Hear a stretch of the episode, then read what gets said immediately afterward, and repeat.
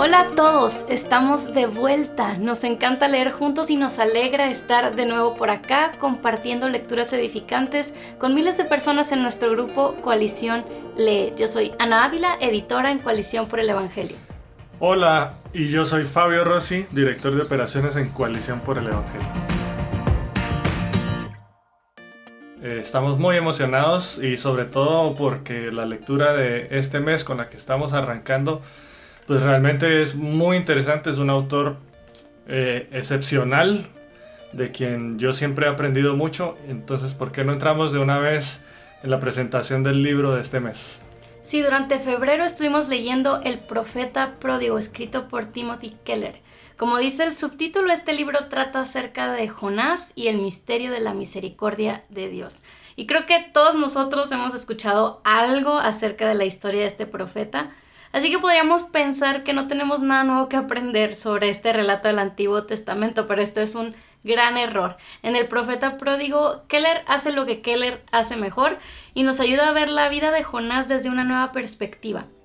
La rebeldía del profeta suele hacernos rodar los ojos, pero al terminar esta lectura nos daremos cuenta de que no somos tan distintos de Jonás después de todo. Así es, pues como decía al inicio Keller, sí, eh, Keller es Keller y un poquito acerca de él, para los que no le conocen mucho, pues es el pastor fundador de la Iglesia Presbiteriana del Redentor en Manhattan.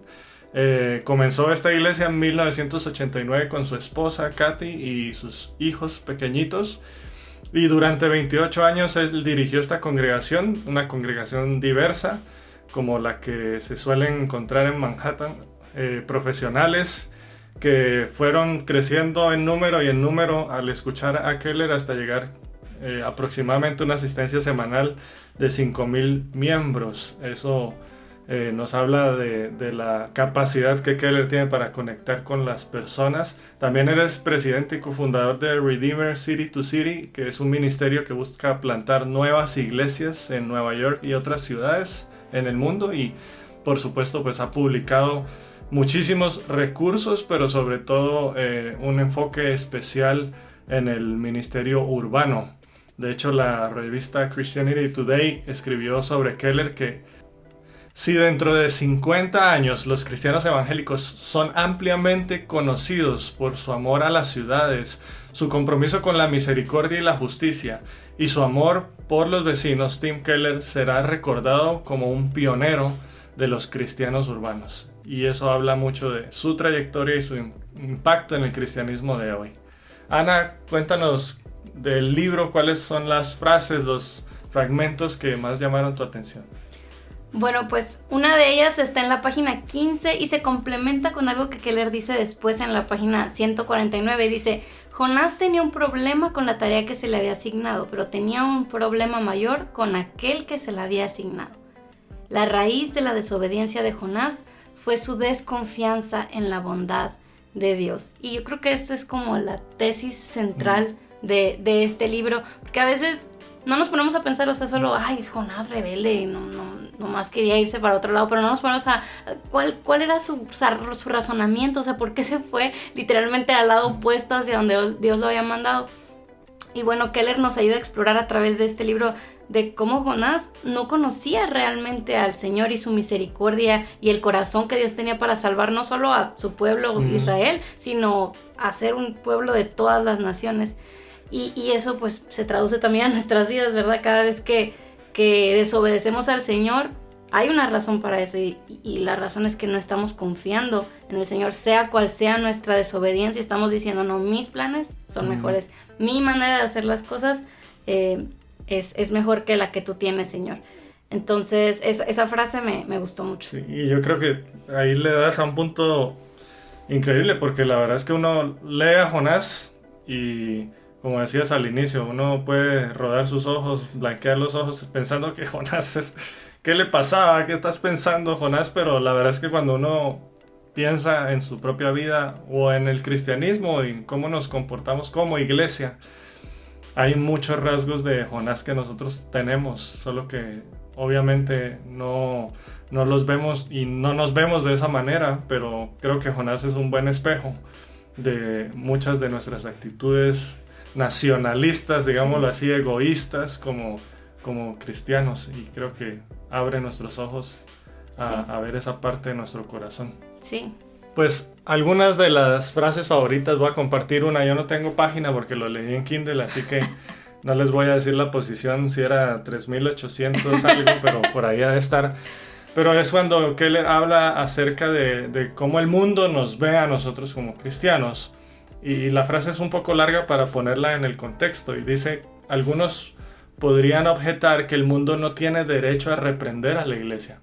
Pero hay justificación bíblica para hacer exactamente eso, dice Keller. En el Sermón del Monte, Jesús declaró que el mundo vería las buenas obras de los creyentes y glorificarían a Dios. El mundo no verá quién es el Señor si nosotros no vivimos como debemos.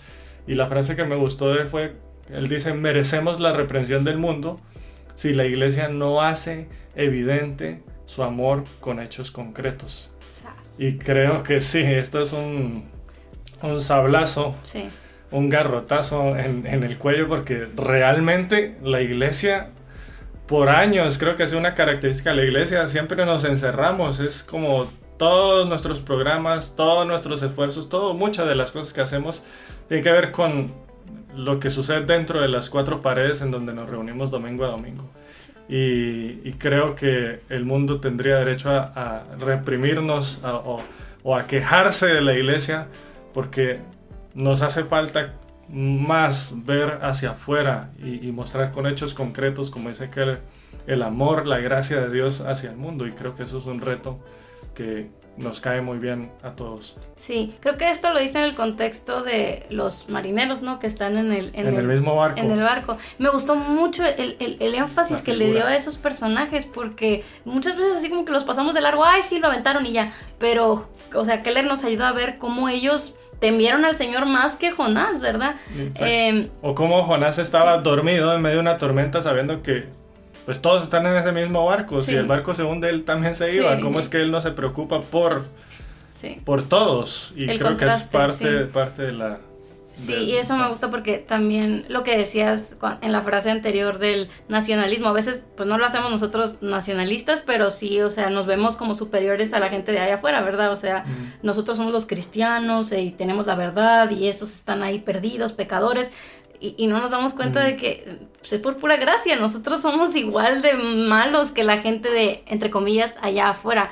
Em, y sí vale la pena que nos veamos a la luz de, de, Jonás y evaluemos nuestro corazón para ver cómo estamos viendo a las personas que pues todavía no han confiado en el Señor, no verlos como menos, sino predicarles el Evangelio en amor, sabiendo que si no fuera, si fuera, si fuera por nosotros, pues daríamos igual o peor que ellos, ¿verdad? Otra de las frases que a mí me gustaron fue en la página 154 y dice, siempre que desobedecemos a Dios estamos violando nuestro diseño porque Dios nos creó para servirlo, conocerlo y disfrutar de él. Y esto es pues va muy muy muy de la mano con lo que mencioné en la frase anterior y es sobre cuando nosotros estamos desobedeciendo, estamos diciendo a Dios, yo sé más que tú, mm. cuando es el Señor quien nos creó.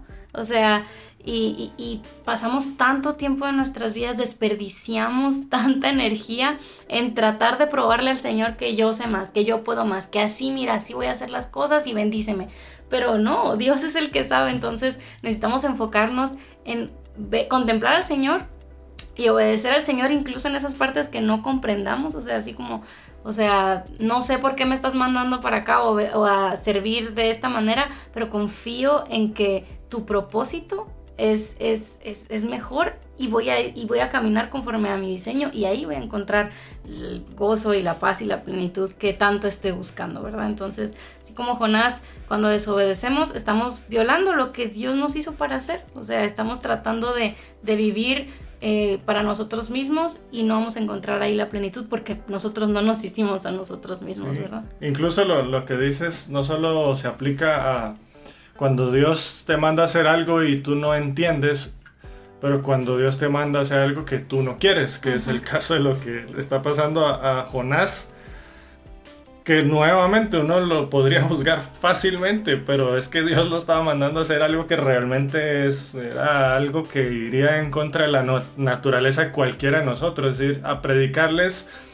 del juicio, pero Jonás sabía, voy a ir a predicarle de juicio para que los perdones, o sea, ¿y, por qué vas a perdonar a semejante pueblo que es nuestro enemigo? que cuando uno lee un poquito más acerca de, los ninivitas, eh, eran atroces en la forma como trataban a, sus, a, las personas a las que conquistaban. O sea, hay historias de que apilaban las cabezas de ellos. Eran sangrientos, eran terribles y entonces pues obviamente cuando uno lo piensa así, que Dios te manda a amar a tus enemigos, a bendecir a los que te maldicen, pues todo eso va en contra de nuestro corazón y, y por eso es que hay mucha raíz de desobediencia en nosotros, porque va en contra de nuestra naturaleza pecaminosa y obviamente Dios nos manda a, obedecerlo a Él a la luz de el diseño con el cual Él nos formó antes de que entrara el pecado. Y ahí es donde está la, la, batalla. Dios nos hizo de una manera y el pecado nos corrompe y nos lleva hacia la desobediencia. Y creo que esto es algo que, que resalta también de, de esta enseñanza de Jonás. Eh, yo voy a cambiar la política porque ya no van a ser frases sino párrafos. ¿Cuál fue el párrafo que más te gustó del libro? Que tú haces frases y yo tengo párrafos de este libro, pero la verdad es que las ideas de Keller me gusta exponerla un poquito más. Eh, y hay otra parte que a mí me gustó, va muy relacionada con todo esto. Y él dice, es difícil para nosotros siquiera imaginar hoy el ministerio que ocurrió en Nínive. Por lo general, los que están más preocupados por promover la justicia social no defienden ni hablan con claridad del juicio de Dios. Y después dice, por otra parte, los que de forma pública predican enérgicamente el arrepentimiento no suelen conocerse por demandar justicia para los oprimidos y este texto nos anima a hacer ambas cosas.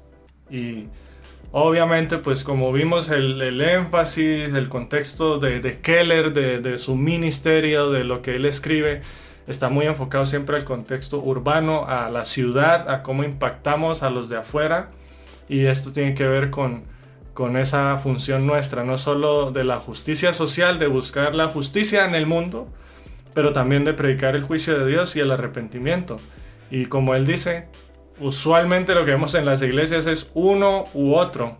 Y creo que ahí está también nuestro error. Eh, vemos muchas iglesias que predican el Evangelio y el arrepentimiento, pero no les importa lo que está sucediendo en el mundo, lo que está sucediendo en el barco en el cual estamos montados todos. Y creo que eh, eh, la exhortación de que es que tenemos que hacer ambas cosas. Sí, no, no, se, no se contradice una cosa con la otra y nos necesitamos unos a otros. Hay gente que más naturalmente se inclina hacia predicar una cosa y, otros se inclinan más a otra, entonces necesitamos jalarnos uno a otro para encontrar ese, ese balance. Eh, y no descuidar una cosa por la otra. Bueno, eh, para terminar esta sección nos gustaría eh, platicar a quién le recomendamos este libro y por qué. Yo diría que si te intimida un poco leer los profetas del Antiguo Testamento y no sabes por dónde empezar, el profeta pródigo puede ser un buen recurso para empezar a navegar el tema. que leer te llevará de la mano a lo largo del libro de Jonás y podrás ver cómo esta historia apunta a la misericordia de Dios que se revela en Jesucristo. Bueno, y yo diría, Keller siempre va a ser un libro que puedes recomendar a cualquiera, o sea, cualquiera que quiera leer Keller, por favor léanlo porque es un excelente autor, pero sí hay que escoger un segmento, digamos, de alguien a quien específicamente recomendamos esto. Yo pensé en pastores, en misioneros, eh, en personas que están sirviendo en un contexto urbano, ministrando o van a servir en lugares difíciles también, porque si vemos la historia de Jonás es ir a, a servir a un pueblo eh, difícil, contrario a nosotros y creo que la experiencia de, de, Jonás, el retrato de Jonás nos confronta para no caer en el mismo error de convertirnos en profetas, misioneros, pastores infieles o que nos quedamos dormidos. Entonces creo que es una lectura para personas que están sirviendo al Señor en contextos difíciles. Bueno, no leemos solos, nosotros estamos con un montón de gente en nuestro grupo de Facebook, nos encuentras como Coalición Lee, habemos más de 9000 personas ahí eh, leyendo y compartiendo nuestras frases favoritas y reflexiones. Y hoy queremos compartir una reflexión de Neftalí Sánchez Santiago. Compartió eh, una frase de Keller que, que dice, el mal entró al mundo cuando le dimos la espalda a Dios. Él tiene atado su corazón al nuestro, de tal manera que cuando ve el pecado y el sufrimiento en el mundo, su corazón se llena de dolor. Y en todas sus angustias Él fue afligido, dice Isaías 63.9.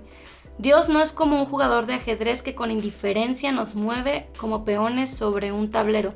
Tampoco suele ser evidente hasta años después, si es que alguna vez lo es en esta vida, lo que Dios está logrando a través de las dificultades que sufrimos. Y Neftalí compartió que esta parte le recordó lo que dice Santiago 1.17. Nada malo viene de nuestro Señor, sino aquello que en su gracia y misericordia es para nuestra salvación. Antes que nuestra felicidad, Dios quiere nuestra santificación. Me gustó mucho esta porción, sobre todo la que dice que Dios tiene atado su corazón al nuestro. Amén. Qué maravilloso Dios al que adoramos, ¿verdad? Y bueno, no dejen de compartir sus frases favoritas y reflexiones personales en nuestro grupo y en sus redes sociales usando el hashtag Coalición Y hoy también regalaremos un premio sorpresa, una copia digital de El Profeta Pródigo a las primeras dos personas que nos respondan. De acuerdo a Tim Keller, ¿cuál es el propósito principal del libro de Jonás? Porque es parte de lo que de lo que siempre hablamos, ¿no? Jonás, cuando uno ve retratos de Jonás, eh, en el mismo retrato eh, hay un, reflejo de cómo entendemos el propósito del libro y siempre las historias de Jonás la reconocemos como el profeta al que se lo tragó una ballena, pero ese no es el propósito del libro. ¿Cuál es el propósito del libro? Según Keller, para aquellos que no leyeron todo el libro, pues tienen que llegar hasta el capítulo 12 para encontrar la respuesta. Ya les di la pista, así que envíen su respuesta a coaliciónle.tgc.org y regalaremos un, dos copias, una copia, perdón, una copia digital del profeta pródigo a las primeras personas que nos respondan. Bueno, cada mes que leemos juntos nos, nos, gusta entrevistar a una persona, de preferencia al autor, y cuando no se puede, alguien que esté muy allegado al trabajo del autor para que nos comparta un poco acerca de, de los libros que leemos. Y en esta ocasión tenemos una entrevista con Tim Keller, pero por escrito, y la pueden encontrar en la web de Coalición por el Evangelio. La encuentran buscando el título Tim Keller y la historia de un gran pez. Pueden encontrarla en coaliciónporelevangelio.org. Ana, vamos a hablar un poco de reseñas. Yo te quiero hacer una pregunta. ¿Tú estás de acuerdo con los propósitos de Año Nuevo? Así cuando la gente escribe sus metas y dice, estas son mis metas del Año Nuevo, ¿tú qué piensas de eso? ¿Estás de acuerdo? ¿Te parece que es una buena práctica, no? Tengo sentimientos encontrados. Mira, me gusta que la gente se ponga metas, especialmente, depende de tu personalidad, ¿no? Hay gente que les estresan mucho las metas y tan estresados están que no hacen nada. Y hay otras personas como yo que les ayudan como a tener dirección y a mantener el enfoque, eh, pero creo que no son muy buena estrategia a largo plazo porque, por ejemplo, si yo me pongo de meta leer 10 libros al año, puede ser que todo el año no leí nada y la última semana de diciembre estoy ahí de que voy a leer, voy a leer para cumplir con mi objetivo. Entonces, creo que puede ser peligroso cuando no lo hacemos con sabiduría, pero creo que pueden ser útiles. ¿Por qué? Bueno, pues yo creo que, aunque ustedes dirán, pues ya vamos tarde en el año para hablar de metas, pero estamos en el inicio del año todavía. Y sé que muchos habrán permanecido con sus propósitos de dietas y ejercicios, que es lo que primero escribimos usualmente en nuestras metas. Pero yo me pregunto si usted se trazó metas para leer este año. Así como decías, tal vez no 10 libros, pero ¿por qué no te propones leer un libro al mes con nosotros? Y si no lo has hecho y si no te has trazado esta meta y necesitas una idea para tu dieta de lectura, pues aquí te van algunas recomendaciones. Sí, una de ellas, eh, una reseña que publicamos del libro Nadie como él de Jen Welkin. Bueno, este libro se trata de que Dios es Dios y nosotros no. Parece obvio, pero a nuestros corazones rebeldes les cuesta aceptar esa verdad. Y no debería, porque es una verdad buena. Nadie como Él nos lleva a examinar las escrituras para ver a Dios por quien Él es y así poder vernos con claridad a nosotros mismos. Como dice esta reseña, cuando empezamos a estudiar el carácter de Dios nos damos cuenta de si realmente estamos viviendo como hijos de Dios. Si estabas buscando un nuevo estudio bíblico para este año, esta es una excelente opción.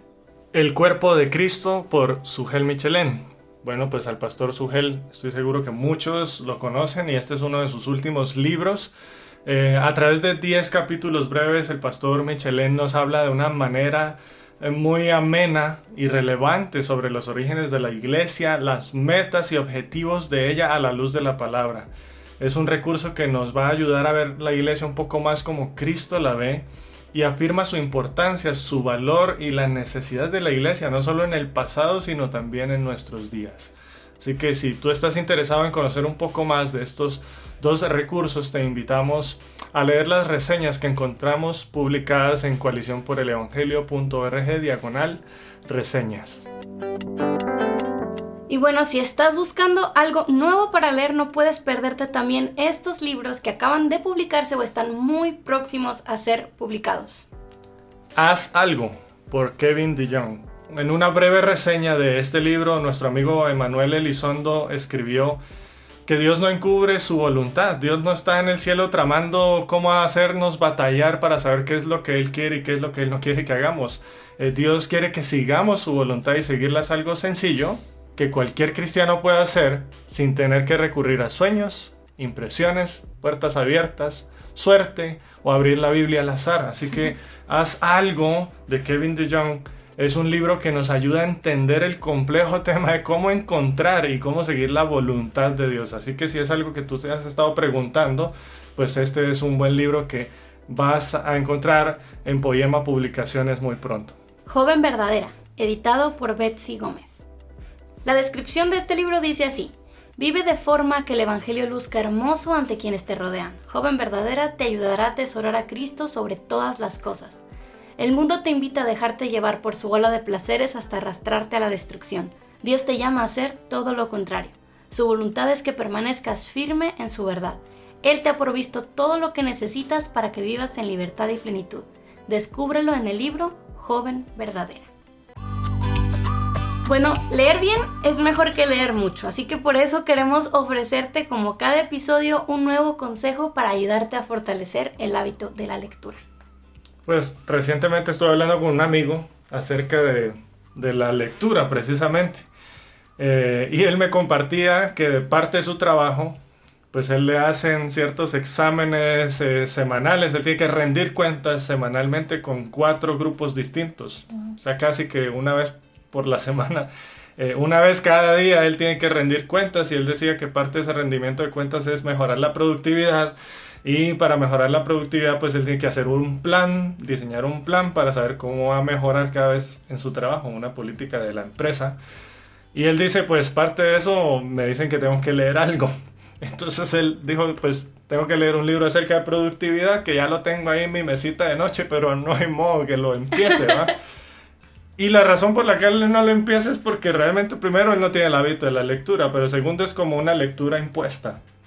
Es algo que él tiene que hacer. Entonces yo creo que un buen consejo para hoy es lee algo que te interesa. O sea, si vas a empezar a cultivar el hábito de la lectura, tienes que leer algo que te llama la atención, algo que te gusta, algo que, que causa curiosidad. Lee acerca de un tema que, de lo cual has tenido duda y que quieres conocer un poquito más. Eh, o que quieres fortalecer.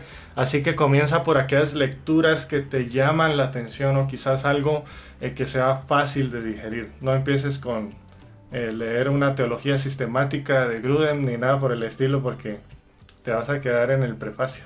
Definitivamente, esto es clave porque muchas veces me preguntan, ah, recomiéndame un libro. Y así como que, Ok. hay, hay, infinidad de recursos. Yo no conozco a todas las personas, no conozco tus gustos, incluso a mis amigos cercanos no sé bien los detalles acerca de las cosas que le llaman su atención. Entonces yo siempre recomiendo justo esto, de que haz una lista de tus intereses. ¿Qué te gusta? El arte, las películas, los videojuegos, o sea, la comida. Hay libros sobre todos los intereses del mundo, hay libros para todo mundo. Entonces, vete por ahí, o sea, si por ejemplo también me preguntan de que a mi hijo adolescente, ¿qué, qué, qué libro quiero que lea, pero no sé qué, ajá, que lo ponga a leer, es siempre, fíjense sus intereses, o sea, si son los deportes, si es la danza, lo que sea, hay libros para, sobre eso, entonces sí, muy buen consejo Fabio, muchas gracias. Y bueno, para terminar, queremos avisarles, recordarles que durante marzo estaremos leyendo Confesiones, qué emoción, de San Agustín.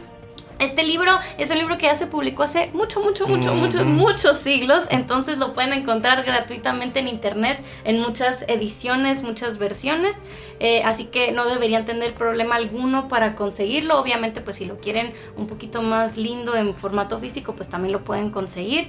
Y bueno, no queremos irnos sin antes felicitar a nuestros ganadores, que son las personas más activas en nuestro grupo de lectura. Les vamos a enviar una copia en Kindle digital de confesiones para que lo puedan leer más a gusto en su celular o si tienen un lector electrónico. Y bueno, los ganadores de este mes son Marbek Bekmar, Jair Herrera y Mónica Gómez. Envíenos por favor un correo a coaliciónle.tgc.org y les enviaremos su copia en Kindle. Y bueno, si tú quieres ganar una copia de nuestras próximas lecturas del mes, participa en nuestro grupo de Facebook comentando, compartiendo frases de los autores y tus propias reflexiones. Muchas gracias por leer junto a nosotros. Nos vemos en la próxima. Hasta la vista.